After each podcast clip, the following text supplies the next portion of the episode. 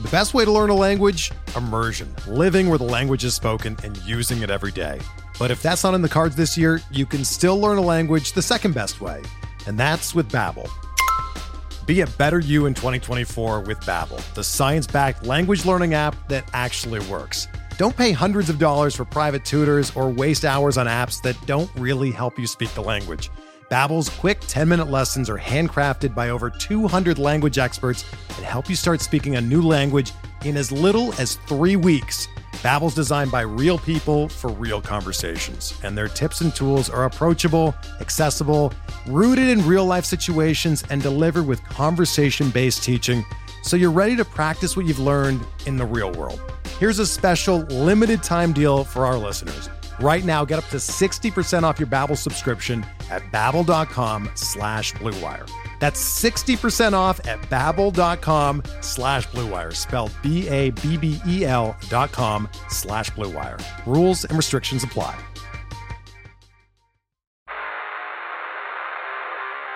You don't want it. You don't need it, but you're going to get it anyway. The Kevin Sheehan Show. Here's Kevin.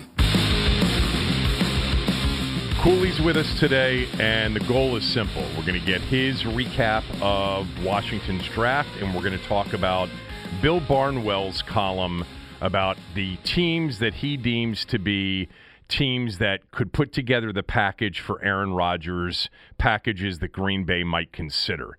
Uh, we will do that second to the draft conversation. With that said, Cooley, I am just going to mention this quick uh, tweet that I got after my radio show this morning um, from Joe, who says, Sheehan, he's won one Super Bowl. Why are you gushing over Aaron Rodgers?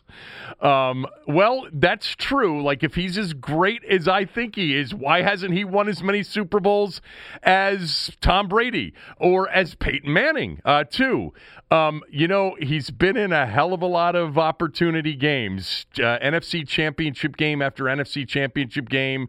We remember the Giants, you know, NFC title game, uh, losing it uh, by three. Um, he had the onside kick that Seattle recovered to knock him out of a Super Bowl in Seattle. Uh, we had the close game last year to Tampa, 31 26. And he's been blown out of some NFC Championship games, too. The 49ers blew him out two years ago, the Falcons blew him out three years ago.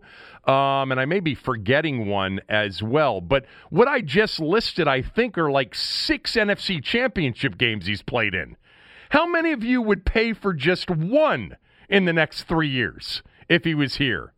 We'll wait on answering that until a little bit later on in the show. Cooley, how are you feeling? I'm good. And I would not pay for anything for Aaron Rodgers. That's your thing. That's one of your crutches.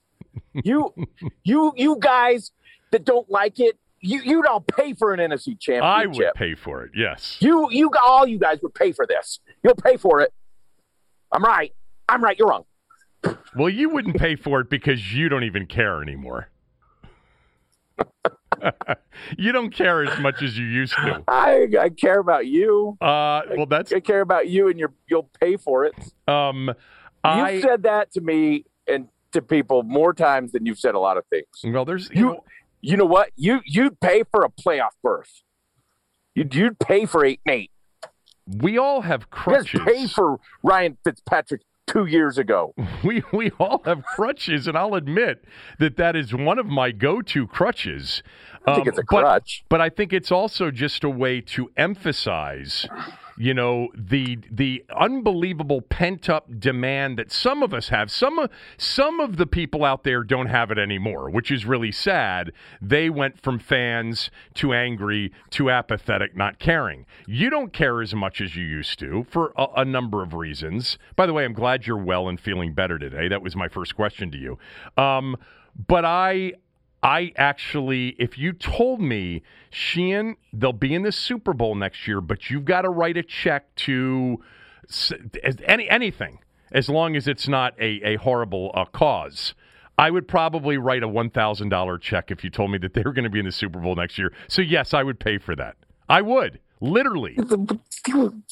Okay. It's not a figurative thing; like, it's a literal would, thing for if me. you would write a ten thousand dollar check, Mm, me knowing your means, that's paying for something.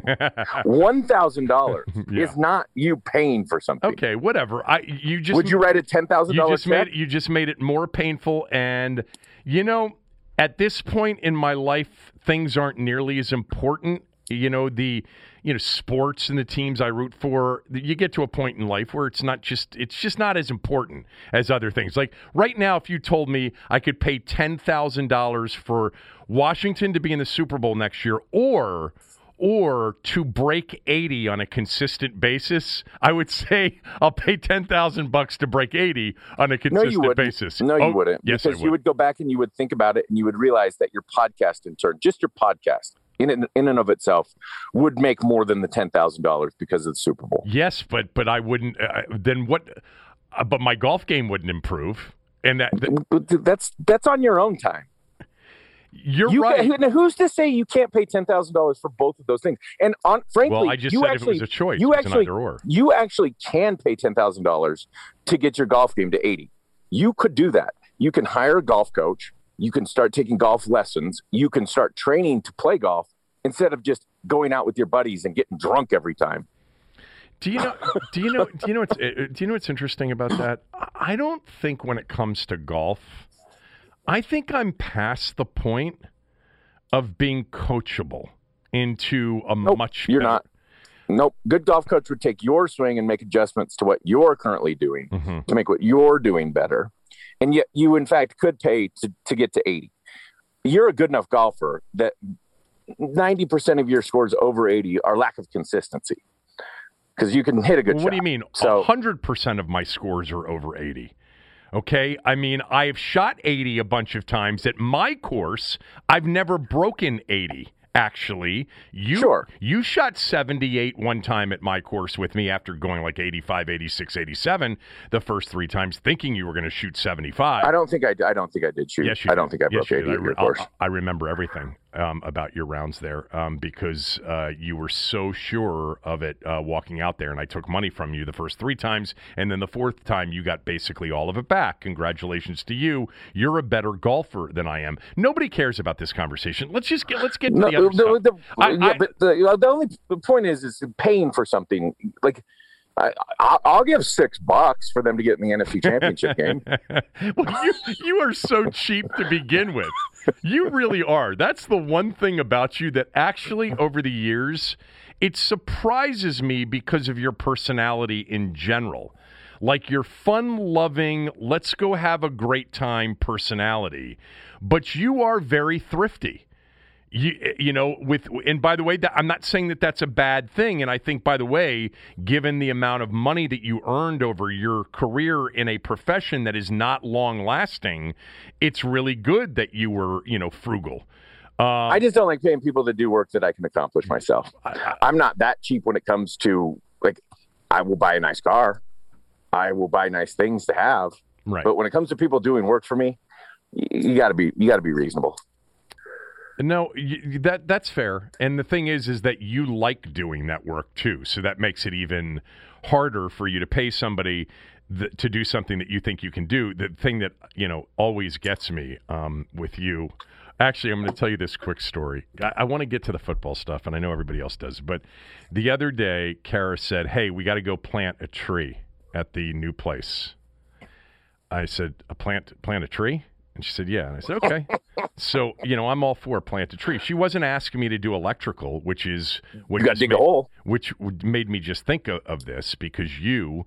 Um, you've done your own electrical before and nearly killed yourself doing it. Um, No, no, yeah, yes, not true. yes, you yes, just yes. know, no, no, you got a big nope, shock one time. One time you got a really big shock. You told That's me that story. Killing yourself. Yeah, it's not really killing yourself. that was a very whatever. long time ago. You- you shouldn't have just been I'm- doing- You just you just announced that I'm going to kill myself you- every time I do it. And in fact, have- I'm real. I test the wires. Yeah. I turn off the breakers. I'm really pretty good at it. No, okay, go you're, ahead. you're not very good at How'd that. your tree go? And that's one. No, where I am you very good at that. should pay somebody else to do it because if you don't, if you're not expert at it, you could actually hurt yourself, and you dude. yourself very seriously. Um, I'll let you talk back. to my wife about that, Yeah. and she'll tell you that I'm pretty good at putting lights and stuff up. That Oh, if she yeah. says that I can do it, and she's a perfectionist. If she says I can do it, I can do it. And you know what? She says I can do it. Okay. Well, I'm not saying that you can't do it. I'm saying that it is. No, she says that I should do it. Okay. Well, you know what? I'm, that I may I'll, do I'll it. have that con- you may do that, her. Chris. I don't actually Not believe. you can do that. I don't believe that Maddie thinks that. Um, but she and I will have a Okay. conversation. Well, I'm going to start sending you pictures of lights that I put up Um, around the house. So anyway, uh, we, you know, she's she gives me this very small area to dig the hole, um, and then I just said to her, I go, so to plant a tree, how far down do I have to dig, and you know how far wide? And she starts talking about a radius and different things, and it's got to go, you know, uh, it's got to go one and a half times the pot that it's in, you know, the the the planter that it's in. And I go one and a half times. We're talking about now a six foot hole. That can't be right. The pot's three feet deep The- or four feet deep. it was no, you know what? It was two feet. So You need a three by three hole. so I Let said just- we got to go clear that up. four feet down and f- and four feet uh, across. I go first of all, we don't have the room here. It was a very small area. oh, just two foot- two she foot would said. make it- she, two she foot said. She said. plant would make it Just start three-foot hole." digging. Just start digging. so I st- I start digging, and immediately because of the tree that was cut down in that spot, I'm hitting a root system that is not going to be easily dug out. And I said, the, the, the roots from the old tree are down here and they're thick. Th- th- th- This isn't going to happen. And she made the comment, "Oh, just put some, you know, put some strength into it." And I said, "Okay, but before I do that, I want you to just take the shovel and I want you to really punch that that shovel right in because I'd gotten about a foot down." And she punches it in, and the thing reverberates and bounces back in the direction. And I said, "Do you see what I'm saying now? This is like, you know, this is a thick root system." And anyway, to make a long story short, I just go, you know, sometimes like there are things we can do. Like there are absolute things we can do and we're doing a lot of those things. And then there are things where let's just have the landscaper plant the fucking tree. The guy I that's mean- got a hole digger on the back of his truck. And I'm covered in dirt and mud at that point. And I've just wasted 20 minutes. And it's like, I, I, I had a feeling going over it wasn't going to happen. Like it was, uh, like I just knew that something would be, uh, wouldn't be right. First of all, I think she was completely wrong in terms of, you're saying three by three? Yeah, that's one and a half times Yeah. two by two. Well, no. I mean, Two, one time. yeah. If I- it was two times one, yeah. it would be two. yeah. I, I, two times one and a half equals three. I so base, three by three. It was basically, I think it was like this pot was like every bit of two and a half feet, somewhere in that Okay. neighborhood. Okay. Okay. So now we're talking about you know it was it, three and a quarter. I came to the three and a quarter. conclusion that it was like a four by four that I was going to have to dig. All right. So, I, You don't. You, you don't have to go quite as wide.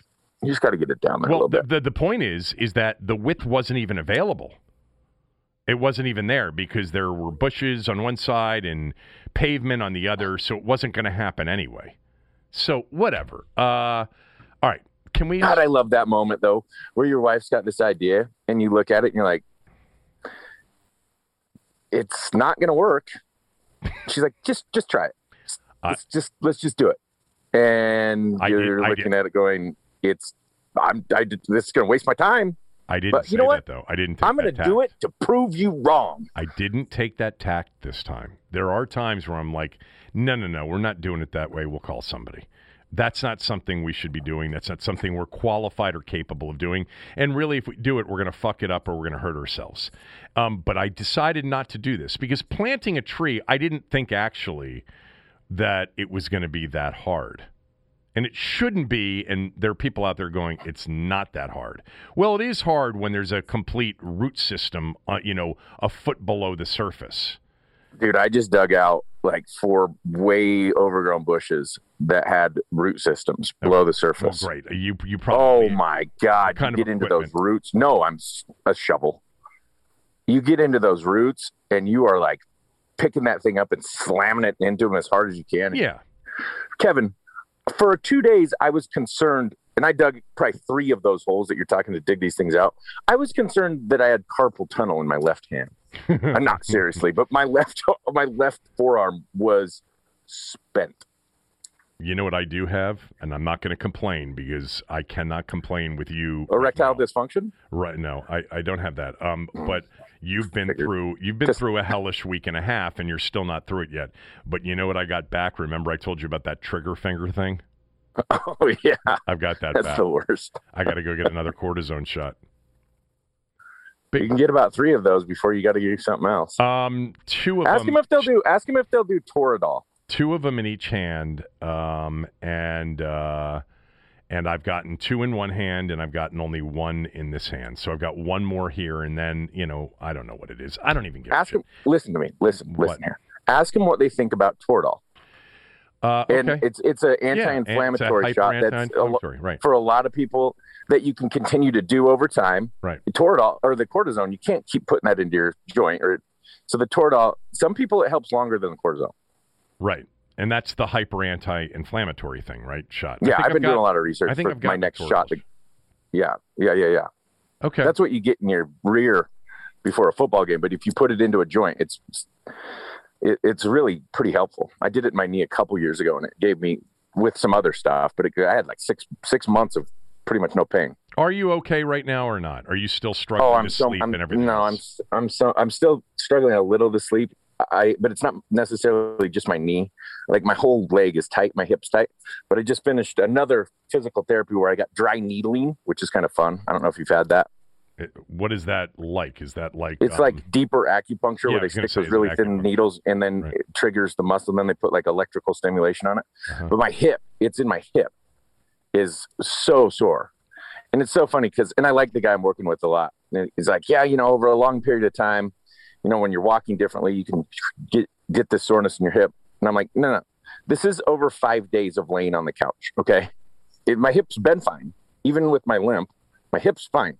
Now, when I laid on the couch for four days in one position, my hip is locked up. So just fix those muscles real fast, guy. No, he's he's great. I like the guy. So it's the compensating for the knee that ends up impacting the other Well, areas. yeah, but yeah, that it definitely does. I have atrophy throughout all the muscles in my leg, which I'm going to have to spend a lot of time on. But what I think is it's for three days. It hurts so bad, dude. Like I couldn't sleep. I mean, that's why Monday you called me or you text me. I'm like, Kev, I didn't sleep at all last night. I, I didn't sleep even a little bit. I watched TV all night and like cried. But it wasn't my knee as much as it was in my hip and my whole leg being Oh. tight. And I think that was because the three days after surgery, I didn't move. I laid like bedridden in one position, so my knee didn't hurt. Anyways, we can talk football now. Are you st- are you still taking oxy?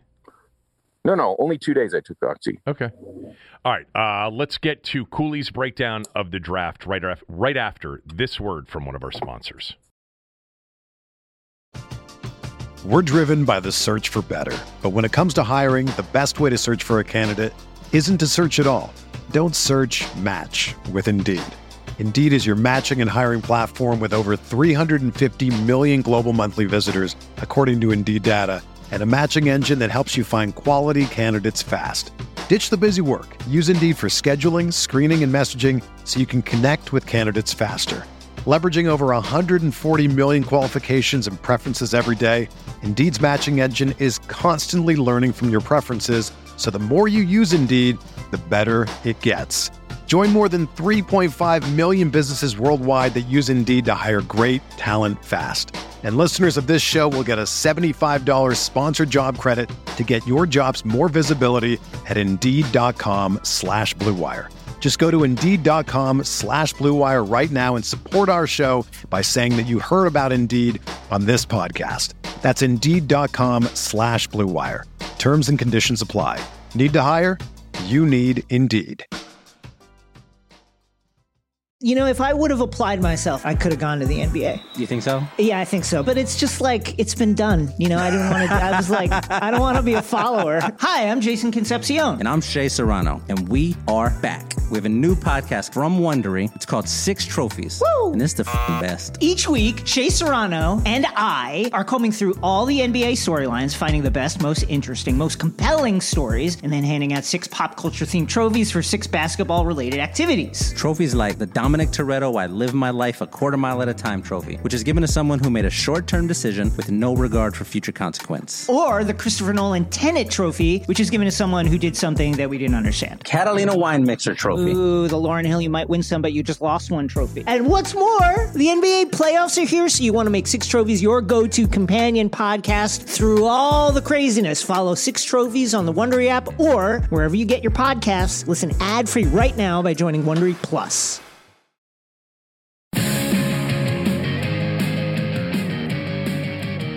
All right, Chris. Uh, they took 10 players in this draft. Um, you were with us on Friday, and so you talked a lot about Jamin Davis on Friday. It's the other picks that I think people are interested in. And I know that when we get to like the sixth and seventh round, it's not like there was a lot of tape or a lot of film on these guys. So you don't have any significant opinions about that, other than the fact that they did take a long snapper in the sixth round. Um, and they traded up to do so. Um, so they do have their long snapper. But let's let's start with you know, do you have any any additional thoughts on Jamin Davis from your Friday conversation? Not too much. I I think that Jamin Davis has got an NFL type learning curve.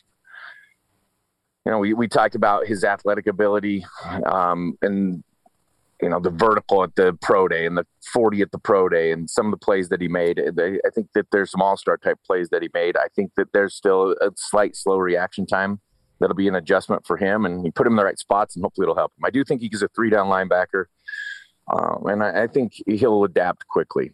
You know it's funny this this whole draft I, I think they did a pretty good job with this whole draft and you listen to everybody evaluate these players and God, the dolts that are like, let's grade Washington's draft. What do you think of these guys? What do you think of Samuel Cosmi? Oh, top five tackle in the league. And you're like, who the fuck are you guys? and by the way, when you say there's not a lot of film on the, I didn't watch film on the sixth, seventh round guys. Nobody can really watch film if they don't have it. Right. But eh, like, there is film on them. I just didn't watch it. Okay. I just don't care. I just don't care about the sixth and seventh round guys.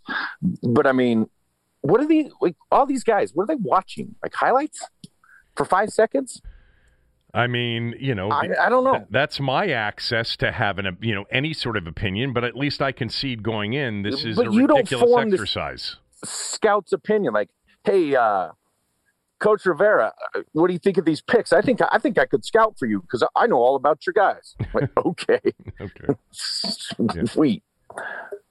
Well, we won't say his name. Um, so, what about Sam Sam Cosmi, their second round pick from Texas? I, I like Sam Cosmi because of the size, strength, length, ability. The length to me in the NFL translates. Like, Cosmi's six eight. He's a big dude, long arms, good athlete. That gives you the real chance. I don't think it shows on film. Six. I don't think he's not six eight. Oh, he's, I, I read somewhere that he was six eight. He's six six, six but that's still that's that's a lot of length. Right. I don't. I like him a lot, but that dude, if it showed on film, he's a top 10 pick with that size. Um, I think he's average on tape. I think he can be pretty consistent as is a pure pass protector. He'll deal with some different speed in the NFL. I'd like to see him be quicker with his feet and nastier in the run game. I don't think he finishes plays the way I'd like to see him finish plays. Like he's he's all right. I mean, but the size gives him a chance to be a consistent starter in the NFL. He's got to get like I like a lineman with a mean streak, and I just didn't see him with the real mean streak. Like you can pull a couple plays here and there where you see him driving guys downfield, but for the most part, like ability to just unload his hips and get into somebody is not ideal. But I, I think he's a good second round pick. Like he's not a first round tackle. There's he wasn't a guy that fell. Like they took him in the right spot. Um, it's funny because the one thing that I noticed in just watching sort of the highlight reel of Cosmi is there were a couple of plays where obviously he was effective early, but you're right, like he didn't finish off a guy. Um, at the same time, I thought he looked very athletic. Yeah, I, that's that's my feel. Is the intangibles are certainly there. Is the love of really being violent in football there? Right. Uh, again, you know, putting him up against Saahdiq Charles, who we barely saw, Cornelius Lucas, Geron Christian. What are the chances he's the starting left tackle at some point next year? unless Cornelius Lucas is the real freak that everybody thought he was, and that, that drafted him. I don't know if that was as much the Rivera group as much as I think I know Kyle Smith loved him. Like, but it's not Lucas. It's the dude from LSU, Saahdiq Charles. Yeah. Sorry, so- sorry. Saahdiq Charles was who he really loved. Kyle Smith. So Saahdiq, Kyle Smith thought Saahdiq Charles was a steal where they took him.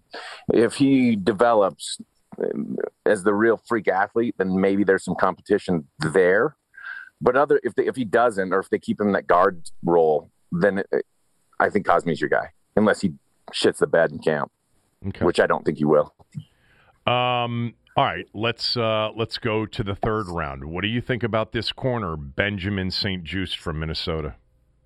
So I like St-Juste. I think he's a role fit player. Like a, to me, he's one of those guys that has a lot of length. You can jam. You can play. He reminds me of Dunbar. If you watch Dunbar ever, like he's not fluid in his hips. He's kind of stiff out of his pedal. He's stiff in his turn. And when I say stiff, I mean stiff for a cornerback, like not stiff for an offensive line. He's not like a robot out there, but he's not really fluid. He's got a lot of length. He can run, but I'm I would question his true makeup speed if he were to get beat. But the way they play defense is a lot of single high safety, third corners, where you're keeping guys in front of them. You press man, keep guys in, uh, or you'll go to press man at times, and he should be able to run with guys if he gets hands on. And other than that, you know, he's playing a quarters look where he's responsible for one fourth of the field deep, and a third look where he's responsible for a third of the field deep. And it, to me, when I watch him, I think he plays with really good instincts, good eyes to the quarterback. I like St-Juste a lot. And I don't think he's ever going to be a star corner, premier corner. Um, I would question. I'll be interested if they think they can play him at nickel or where they play him. To me, he's a perimeter guy. Yeah, he's he, that's what he would look like. Like on, on on the highlights of him, the thing that struck me is just he's long, he's physical, and like you said, he's a jam corner. So I can and by and with his size, you would think he would play on the outside, not you know on the on the inside. There was some discussion when they drafted him on Friday night that he could be a safety, but Rivera pretty much shot that down even though he said we love his positional flexibility, but we drafted him to be sort of a press, you know, jamming corner. Right. Yeah, they played him at safety in the Senior Bowl to, I guess, show his versatility. If I was him, I, I guess maybe that was his only option to play in the Senior Bowl. And if you get invited to play in that game, you're, you're playing in that game. Maybe they said, look, you can play in this game, but we have the corners. So you got to play safety. If I was him, I would have played corner in the Senior Bowl. So, I mean, I, you, I don't take guys in the third round that played corner in college to transition them to safety. Right. That's a that's a sixth round, seventh round adventure prospect that's athletic. And the third round guy, I'm playing him to do what he does. Dyami Brown from North Carolina, the wide receiver that I know they liked going into this draft. So uh, the first thing I love about Dyami Brown is his production is outstanding. A couple years over a thousand yards a year. Yeah. He's a guy that makes a lot of plays downfield. Um, he's got really good speed and, and can stretch the field. I think he's got really natural hands. Is a is a hands catcher for sure. The couple things I see in Dyami Brown, like way not as refined as a route runner as I'd like. Um, too many steps in and out of breaks, especially with the shorter stuff. And I would like to see like more quick twitch, bang bang in and out of breaks. But again, when you start talking about five steps, and this is every high school kid, like chop chop chop chop chop break, chop chop chop chop chop break, then it's hard to be explosive out of the break. You got to train them how to go, you know, one two three and stick. And so I think he has more explosiveness than he shows in and out of breaks, and and his production's absolutely there. Plays with a ton of confidence. To me, Dyami Brown's a really good pick in the third. Um, compare him to the way you felt about Terry McLaurin when they picked McLaurin. Do you remember? I think really similar. Like really, really similar. The hard thing with Terry, if Terry played at North Carolina, Terry would have been a first or second rounder because he would have had 80 receptions. Right. Like they, Ohio State had three dudes as good as Terry McLaurin.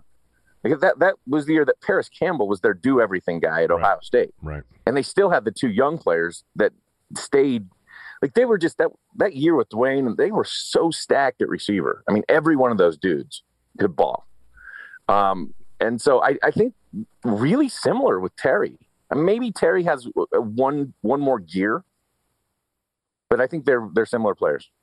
Um, the uh, you know the wide receiver depth chart. You know you've got McLaurin, you've got Curtis Samuel, you've got Adam Humphries. Then you have Cam Sims, Dyami Brown. Uh, that's five right there that I think are going to make the team. Right? I mean McLaurin, Samuel, uh, Humphries. Cam Sims, Dyami Brown. That's I think those are five locks going into next year. Would you agree with that? I wouldn't call Cam Sims. No, I wouldn't call Cam Sims a lock. really? I think that there will be competition at that fifth spot.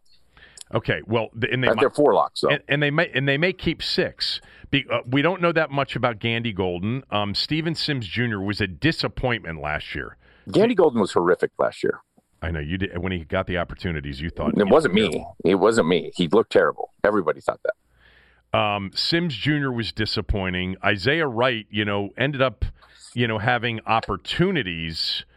Um, you, you we we only we only nailed four. Well, Kelvin Harmon is the one we don't know about.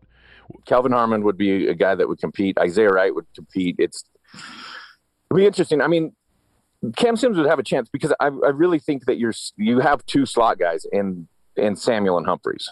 So those are your two kind of slot inside dudes. And Terry is also another guy that can move anywhere. Right. Not to say that Dyami Brown also probably couldn't, but you have three guys that can play inside whenever you want. So you're looking at those bigger outside receivers. So that probably makes it tougher on Isaiah Wright next year. Cam Sims will have a shot there. I think Kelvin Harmon will have a shot. Still think Kelvin Harmon should gain 10 pounds and be an H back, but whatever. Uh, all right. Well, that brings us to their fourth round pick, uh, John Bates, tight end from Boise State. I love this dude. Like I, I didn't watch a ton, but I think real versatility. The thing that I love is he is a natural athlete. Like you watch him at Boise State, open his body up and make those go up and get it type of catches. I didn't look at this, but he looks like a basketball player. Yes. Like he is fluid to the ball. Like he, he it looks like he got a lot of rebounds in high school at least. But I think he's a natural down the field threat more than people actually think.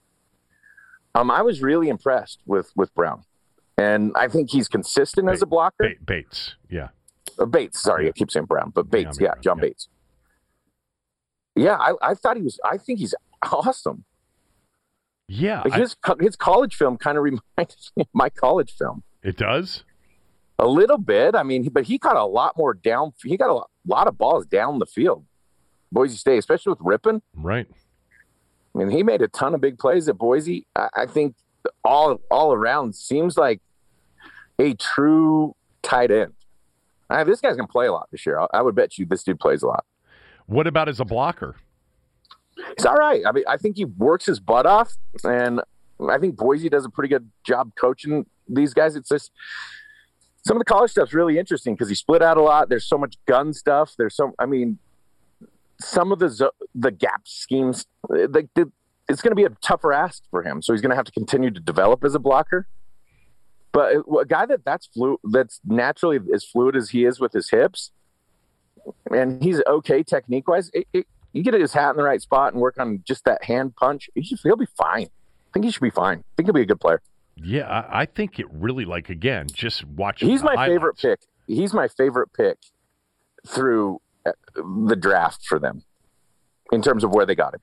He really, you know, the the immediate like capsule of information on him was a really strong inline blocker, you know, not a big time pass catcher. And then I'm watching the highlights. I'm like, this guy has great hands. He looks so fluid and athletic as a route runner, and as a he looks like a real like NFL pass catching tight end. He really did to me. And by the way, he's big. He's like six six. Right, six five, six six. Yeah, you know why they don't? He's not a pass catcher because he ran a four eight. Oh, that's ridiculous. You know who else ran a four eight? I did. Yeah. Um, all right, their fifth round pick, uh, the last one that you've got, you know, meaningful thoughts on, the safety out of Cincinnati, who was a special teams star at Cincinnati, Darrick Forrest. Yeah, and that, I think that's why they drafted him. Is he's a special teams guy at this point. Um, so the thing with this kid is w- watching him, uh, missing tackles stood out quickly. I think getting blocked way too often stood out quickly, which to me it was like, where are your eyes? Where are your keys? Do you understand where guys are coming from? I don't know if he has the fluidity to play like pure over the top, but he's okay in coverage. When you see him as a split safety look guy, or you see him as a down in the box guy, I think he's fine then. He kind of reminds me of Landon Collins. Like he's got a violent streak. He'll come and hit dudes. Like it, it's not it's not that he's afraid to go make an explosive hit, track the ball downhill.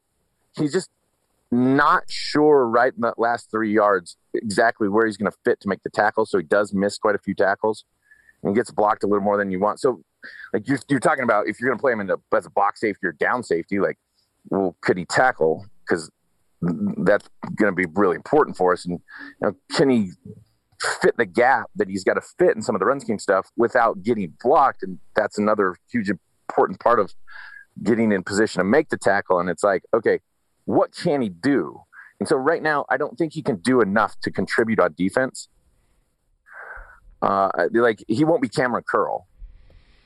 I don't think he's as natural as Kamren Curl, but and I like Kamren Curl out of college. I, I, thought he was way more natural than people give him credit for. So I, I think you drafted a guy that you said, look, he'll con- contribute right now over the next two years on special teams, and if he grows in this defense, we got a guy that we can develop. Um, real quickly, just to me right now, in terms of their roster, that's the most obvious question mark. I guess you could say left tackle who's going to start. Um, you could say, you know, is Jamin Davis going to be ready to step in and play right away? Um, you know who your corners are pretty much. You know, they're Jackson, you know, it's Jackson, Fuller, um, and more likely than not, you know, a guy like Moreland and maybe St-Juste. But who are your safeties? You know, Landon Collins, they talked about moving to linebacker. Well, they drafted Jamin Davis. Cameron Curl and Landon Collins appear to be somewhat the same guy in terms of in the box guys. Reaves can play free. Um, Deshazor Everett, when he played last year before he got hurt, you know, p- proved what you thought he was, which was a big time hitter and a sort of rise to the occasion guy that you just never saw what he could do in the games in practice because you don't hit in practice. But w- what do they have at safety next year? Well, you you just they have three strong safeties, right? And then they have one guy that they really trust to play over the top or like to play over the top as a free.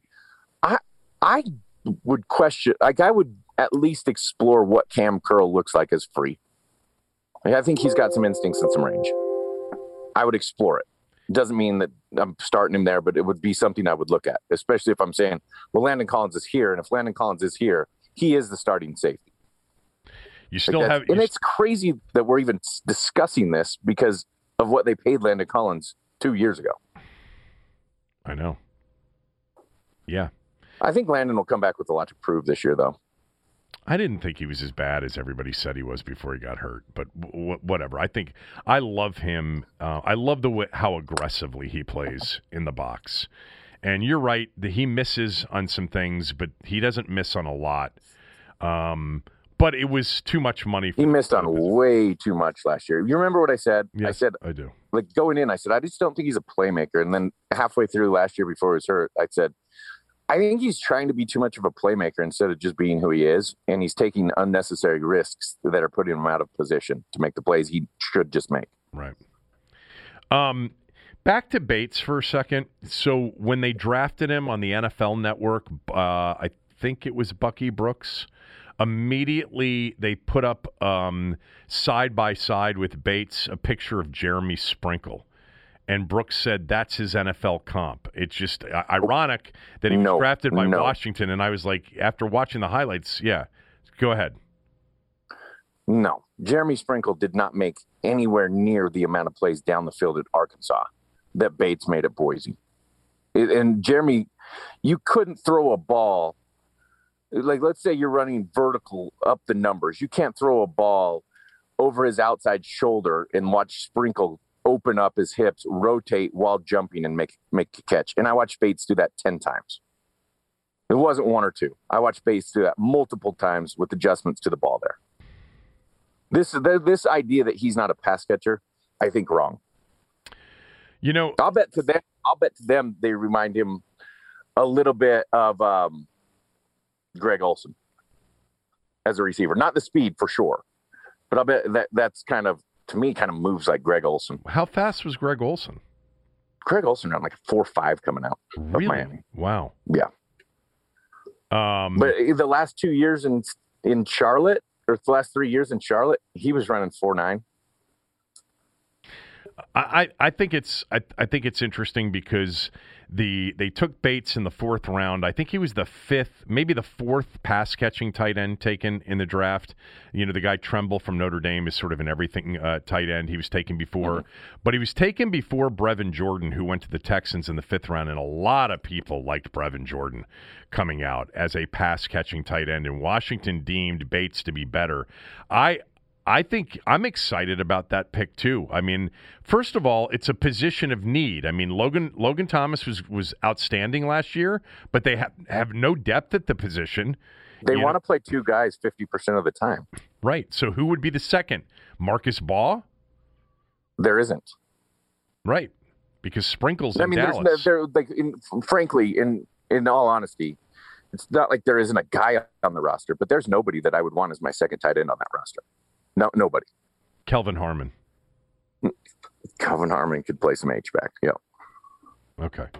Um, what else before we get but I think Bates would be the Y, and you would use Logan Thomas more as a move around H type of deal, or in their offense, or in most offenses now they call the U. And so he and he's matched up a lot of times against either the fifth DB or a linebacker. I mean, look, Logan caught a ton of balls, and Logan did have a big step up year, but Logan Thomas still has a lot of limitations, especially as a receiver, as a get open type of guy. It's not just a pure easy separation for him. He's got to fight everything. Uh, I, I meant to mention, if I didn't already, that the one safety that's still out there is Tre Boston, and there's been you know a lot of discussion about whether or not Washington will make a move for him. And Ron Rivera has said this week that you know they didn't sign a lot of undrafted free agents; they just signed the one guy, Jaret Patterson from Buffalo. Um, but that they are still going to be active in adding players. They've got four more roster spots, and they've got some cap room. Now they may have to, you know, keep that cap room, you know, after they trade for Aaron Rodgers. Right. Um, but uh, but other than that, Tre Boston is still out there and still a possibility um, as a safety. Um, for uh, for this team, and, and they're familiar with him. I, I'm surprised. Like this always worries me because it's like they're they're familiar with him. Why even risk not having him if you feel like he really would fit? But we'll see. Um, all right, when we come back, uh, Aaron Rodgers, uh, Bill Barnwell from ESPN put together all of the possibilities for Aaron Rodgers, and wait till you hear how high up Washington is in the "This Makes Sense" list for Barnwell on ESPN. We'll do that right after this word from one of our sponsors.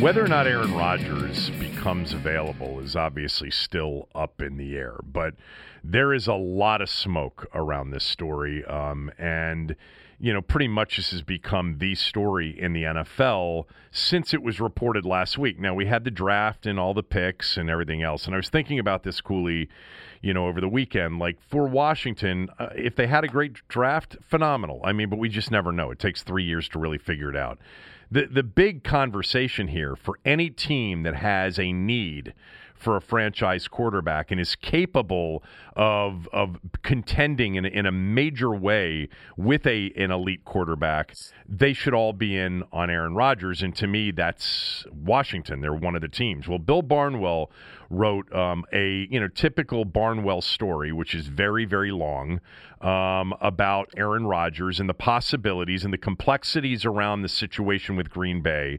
Um, but then he uh, basically went through the process of determining the teams that would be interested.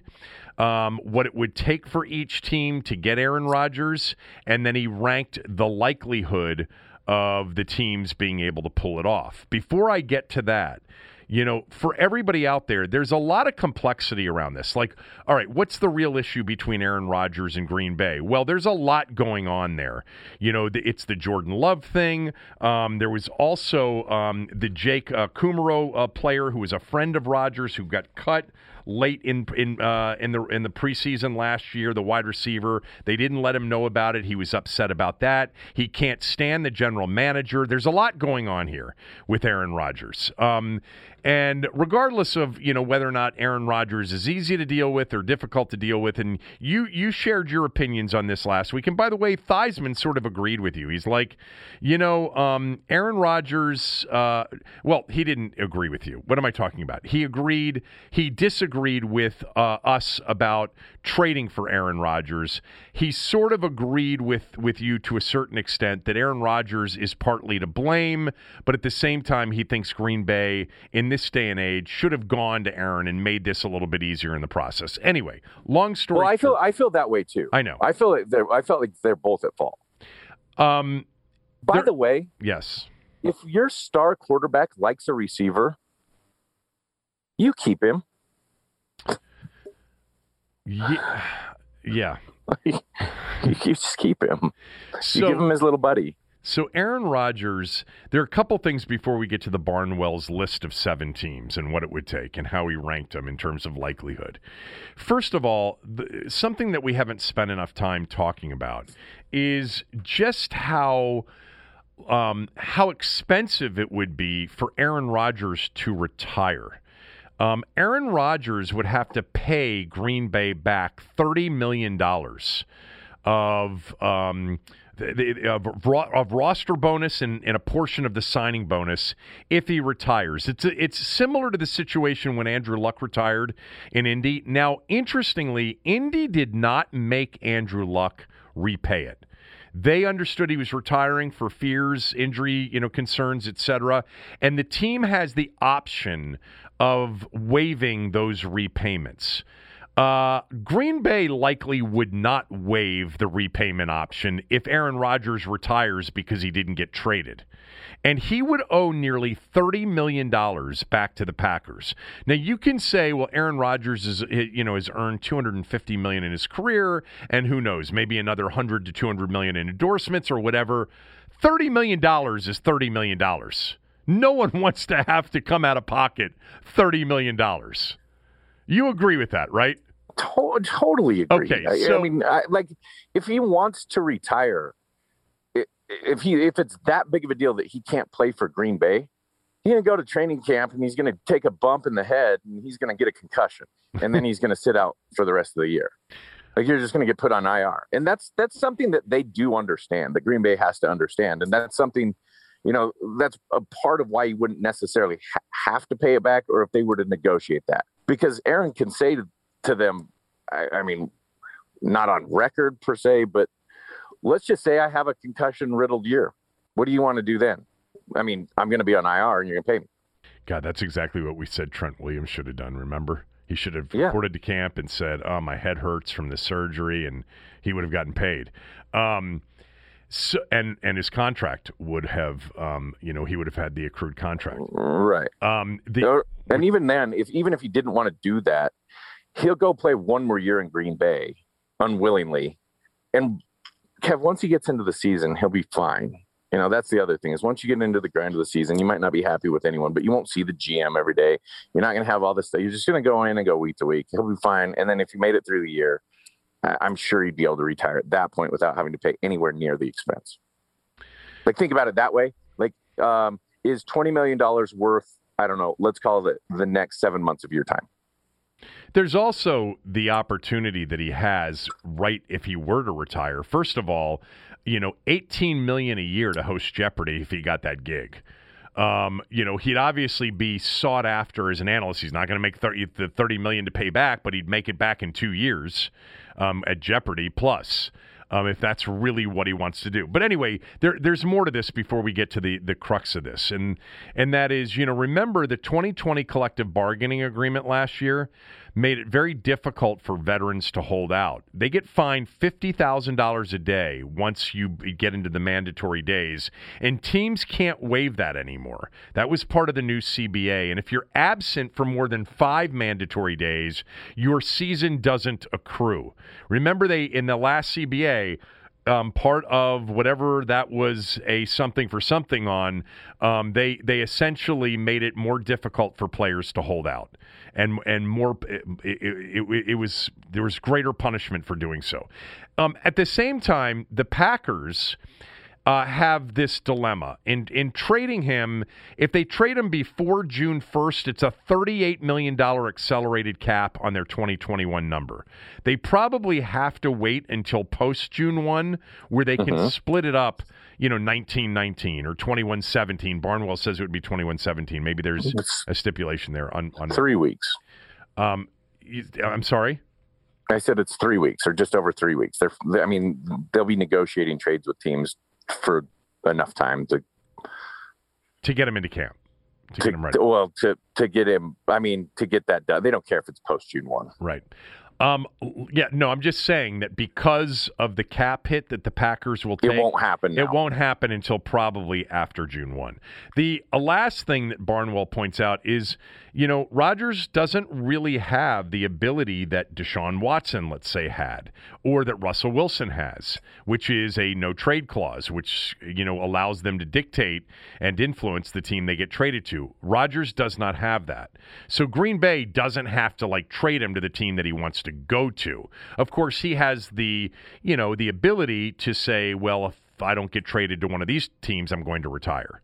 But again, it's expensive for him to retire. So that's the backdrop for what's going on now. In addition to the actual why there's such, uh, you know, a huge disconnect between the, this all-time, you know, great player and the franchise that he has spent his entire career in. Personally, I'm just telling you, I there's no way that if I'm Green Bay, I'm not doing everything I can to make this work out. I do not want to lose Aaron Rodgers coming off an MVP year when I think Aaron's probably got 3 to 4 years left of high high level football. And again, I mean, we can talk about what he hasn't accomplished in terms of his overall Super Bowl count. Um, but the man has a ridiculous overall, you know, uh, uh, resume. I mean, if we want to go to record, his teams are 126. His team 126, 63 and one. He's quarterbacked in 20. You'd pay for that. He's quarterbacked in 22 for that. playoff games. I'd pay for that. Anyway, um, so let's get to the important part here. Barnwell says, all right, with all of that understood, he starts to eliminate all of the teams that you wouldn't, you know, that wouldn't be interested in trading for Aaron Rodgers because they already have a quarterback.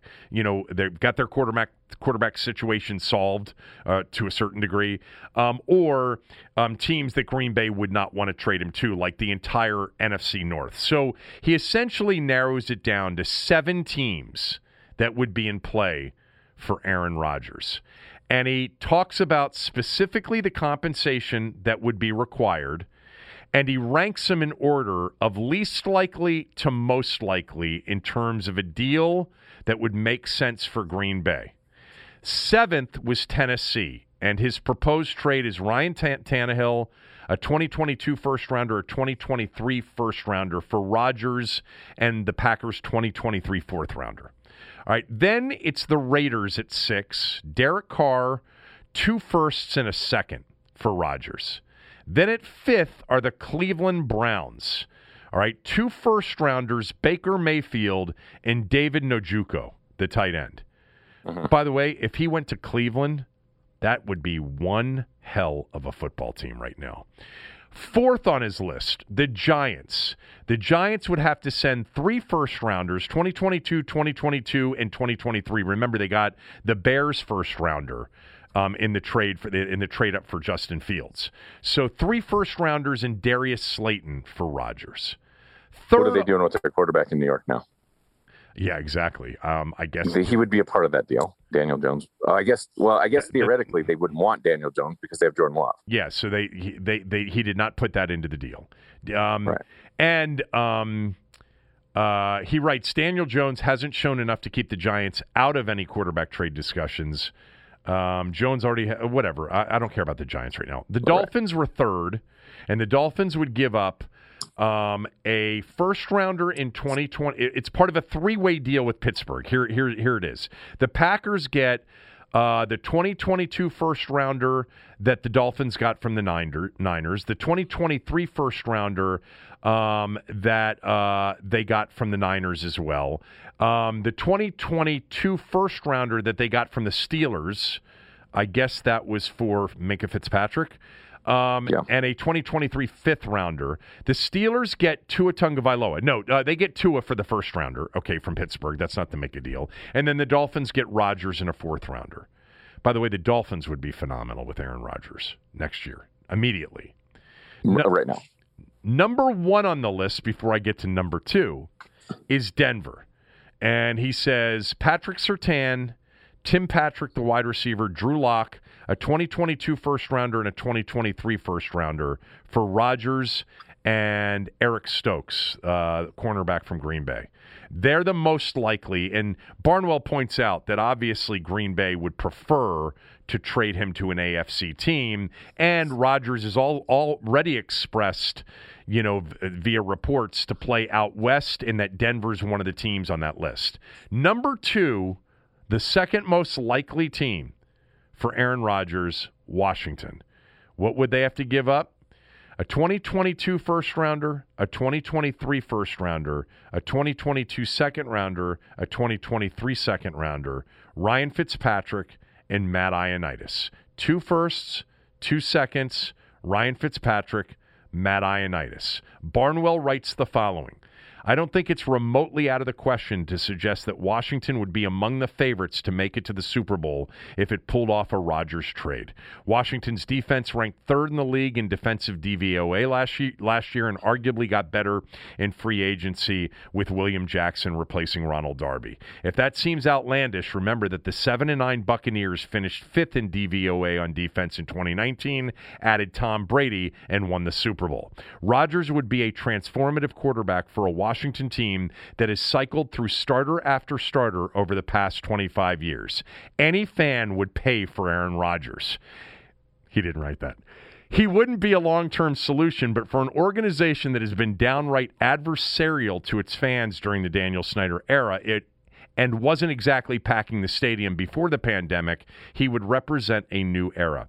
The offensive line is questionable, but he he he could again look forward to a promising one-two punch at receiver in Terry McLaurin and Curtis Samuel. Washington would have to pay more than its AFC competition to get a deal done. The Packers would get four high draft choices, a useful defensive lineman in Ioannidis, more than useful, and a short-term replacement to compete with Love in Fitzpatrick who, by the way, and I would have never guessed this, has a better QBR over the past four years than Rodgers. Uh, your reaction? Would you give up two first, two seconds, Ioannidis and Fitzpatrick for Aaron Rodgers? Yeah. How long would it take you to think about doing the deal? None. The thing about the with, in thinking about it, the roster is there to win a Super Bowl. Maybe offense, not this year, even with Rodgers. Maybe so. Maybe, but maybe with Samuel and and McLaurin a year older and an, and add an offensive lineman and, and some of the guys, uh, maybe. Defensively, it's there. I mean, you, you have that many first round picks that you've already acquired high first on your defense. And if you get Rodgers, unless he's hurt or something catastrophic happens in the season, you're drafting in the 20s. And you should be drafting in the 20s the next couple years. So you're not giving up the fifth overall next year or the fourth overall next year. Right. Without without without Rodgers, without Rodgers, you're not. You shouldn't be without him, but with him. But the, the, like anyone that Green Bay discusses this with is going to be in the 20s once Rodgers goes there. Like Rodgers is going to win nine games himself. He's going to win. Win what? Would you just say? He's going to win nine games. yeah, he's done that every with, year himself. We put him on any team, and he's going to win nine games. So they're like Green Bay's not going to expect high draft picks from from anybody unless they have a draft pick. I mean, they're just the yeah, I'd do it. I would absolutely do it. And I, if Rodgers wants to play ball and he'd be pumped about it, which was again one of my concerns. Yep, done. If three years minimum of high level play, three more years minimum of higher than almost anybody else in the league. Wait, say play. say that again. I think you got three more years of MVP type play, and then I think you still have another three years of top ten quarterback type play. That gets him to 44 years old. Mm, I think if you, I think depending on re-signing or how it worked, I think if you wanted to, you could get six. You could for sure get four or five, but out of those four or five, like you should have a chance to play in the Super Bowl, all four of them. Yeah, I'm doing that. Your roster is good enough. That's the thing is like they're not in a rebuild mode. That right now they're in a fine quarterback mode. Um, they don't need the picks next two years. Is what I'm saying. The way they had in the past, they have dudes. Um, the path you're on right now of building it the with air quotes around it the right way um, is a coin flip as to whether or not it'll work out. Um, with you know because you don't know that you'll more likely than not you won't be able to find the quarterback um, in the future. By the way, I want to just add that Ron Rivera said, and this is something that you and I have both talked about that they're not looking at Ryan Fitzpatrick right now as just a one year solution. You know, he's like, if he plays well, I mean, he could play for us, you know, beyond next year, of course. I Sure. mean, uh, th- there's no reason to think that Ryan Fitzpatrick is just a one year solution. It could turn out that way. I'm not suggesting that it's impossible that it, it turn it turns out that way. I'm just saying that if he plays at the level that he's played at the last two years, this upcoming year, then there's a really good possibility he's your starting quarterback in 2022 as well. Um, beyond that, though, building it the right way is just so. Um, it's it's just not an it's not aggressive enough for me. I've watched too much football as all of you have to watch teams build it the right way. Look, sometimes it works out and sometimes you know you end up with a franchise like Baltimore who's really without ever having a truly elite quarterback and uh, you know what however you want to describe Lamar Jackson now has been such a well-run franchise and they've had great defenses and they've had a culture and they've had an identity and they've won two Super Bowls and they've been a contender for a long period of time. And you can point to, you know, Baltimore. Um, but you can Seattle. point. Yeah, but Seattle's had an elite quarterback. Seattle's great success has when come they- with an elite when they- quarterback. When they acquired that elite quarterback in the third round, They were still a good build- franchise. They, they were building it the right way. They had dudes. Yeah, they were a good. Washington has dudes. Yeah, they were a good franchise that had not won a Super Bowl. They got to one with Matt Hasselbeck.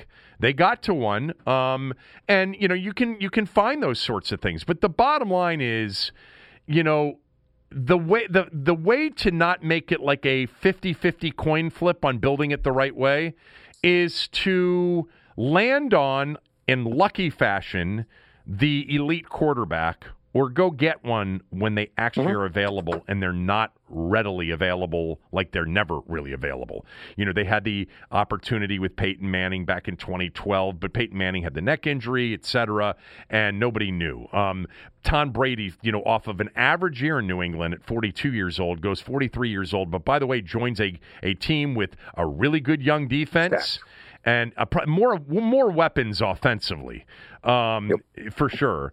Uh, and they win the Super Bowl. Um, Washington just, I, I'm not sure everybody thinks about it this way, but it's the way I think about most things. If Washington er- added Aaron Rodgers for that deal, Tampa Bay would be the favorite to win the NFC Championship and advance to the Super Bowl at plus 250, plus 300. Washington would be the second favorite at like plus 450. They would be the second favorite to win the NFC Championship and go to the Super Bowl. They would be slightly ahead, probably, of the Rams and Niners. You know, um, but they would be behind Tampa. A, a lot of people say, you know, you put them in front of Tampa. No, you don't. Tampa was so good on defense at the end of last year, and they've got weapons, and they were getting better. Tampa would be the favorite, but Washington would be the fav- the second favorite and be picked to be playing in the NFC Championship game against Tom Brady for the right to go to the Super Bowl. The last time that Washington had expectations that high, it's only happened one time in 29 or 30 years, and that was 2000 when they went out on the free spend for Bruce Smith and Deion, Deion Sanders and Jeff George and Mark Carrier, etc.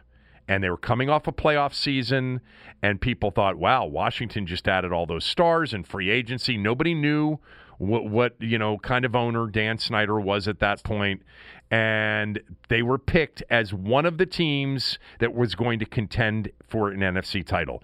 If you add Aaron Rodgers for that for the next three years you the expectations are you're going to be playing in the NFC Championship game or further. Yeah, sign Keep in mind that, that. that's that's the only goal. The Super Bowl and getting to the Super Bowl is the only goal. My point The, is, the only goal for an organization should be winning a Super Bowl. I know you all everyone wants to win or have a chance to win Super Bowls for a long period of time, but winning a Super Bowl is hard. And this organization, Washington, that should be the only goal. Is can we find a way to win a Super Bowl right now? Aaron Rodgers would be it. And yes, I would give up that stuff. I would make those trades. Sheehan, so you take just three years of contending for building it the right way and having a chance to contend for 10 years. Yes, because the contending for 10 years is 50 50 at best. 50 50. It's probably less than that. Well, we can just go find, we can go get the quarterback when we need the quarterback next year or the year after. Really? What do you mean you can just go get the quarterback? This dude threw 48 touchdowns and five picks last year. Led his team to a 13 and 3 record. He's 26 and 6 as a starter the last two years. He's been in back to back NFC title games. They played a juggernaut defense in San Francisco two years ago. And last year, they they certainly had a chance, and they were the favorites at Lambeau to advance to the Super Bowl. You don't want to be playing in that Sunday 6:30 on Fox NFC title game. It's the Washington football team with Aaron Rodgers against Tom Brady and the and the Tampa Bay Buccaneers in the NFC title game because you think you might get to something over the next 10 years. You're insane. That is, the, I just I, I put a poll out with the parameters of the trade that Barnwell put out this morning, and I, I'm happy that you know it, we're four thousand votes in. Sixty-seven point three percent said yes. Of course, you make that deal. Thirty-two point seven. So basically, a third think no.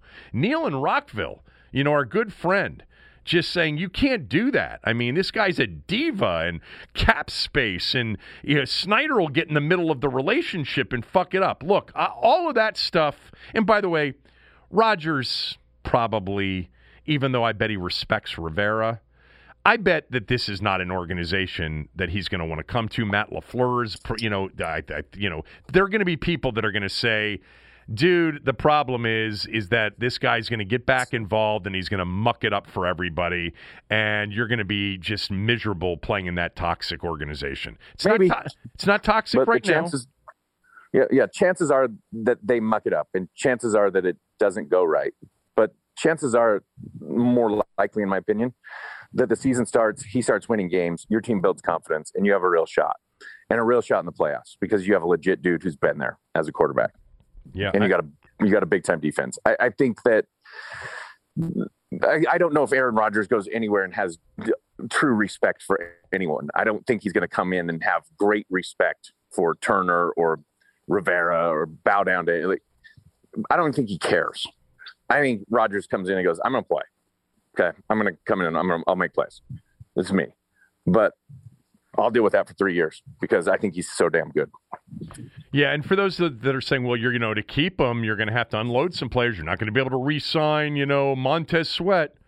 Okay, and and so you Then can't. put then put Daron Payne into the trade, and then you don't have to do a deal with Daron uh, Payne. well, whatever. Instead I- of Ioannidis, who did a really friendly deal, who I think is comparable to Daron Payne, just put Daron Payne into the deal. Yeah. Well, whatever. Um, the point is, give me three, four years of Aaron Rodgers. Um, uh, I'll take that uh, versus what's behind door number two, um, Mr. Monty Hall. Um, all right. Uh, thanks for doing this. I know you got to go. We're done. Uh, back tomorrow with Tommy. It's happening daily. We're being conned by the institutions we used to trust. The mainstream media is distracting us with meaningless headlines instead of focusing on the harsh realities facing American families. Time is short before something big happens, and that's why so many folks are preparing. They're becoming self reliant by investing in emergency food storage from My Patriot Supply. Go to mypatriotsupply.com and secure four week emergency food kits for each member of your family. Each kit contains tasty breakfasts, lunches, and dinners, averaging over 2,000 calories per day. Save $50 on each four week food kit you purchase. Plus, get free shipping on Ready Hour four week emergency food kits. You're not ready if it's not Ready Hour foods. At My Patriot Supply, you can also get solar power generators, water filtration units, heirloom seeds, and survival gear. Order by 3 p.m., and your unmarked boxes ship the same day. Shop MyPatriotSupply.com today. MyPatriotSupply.com.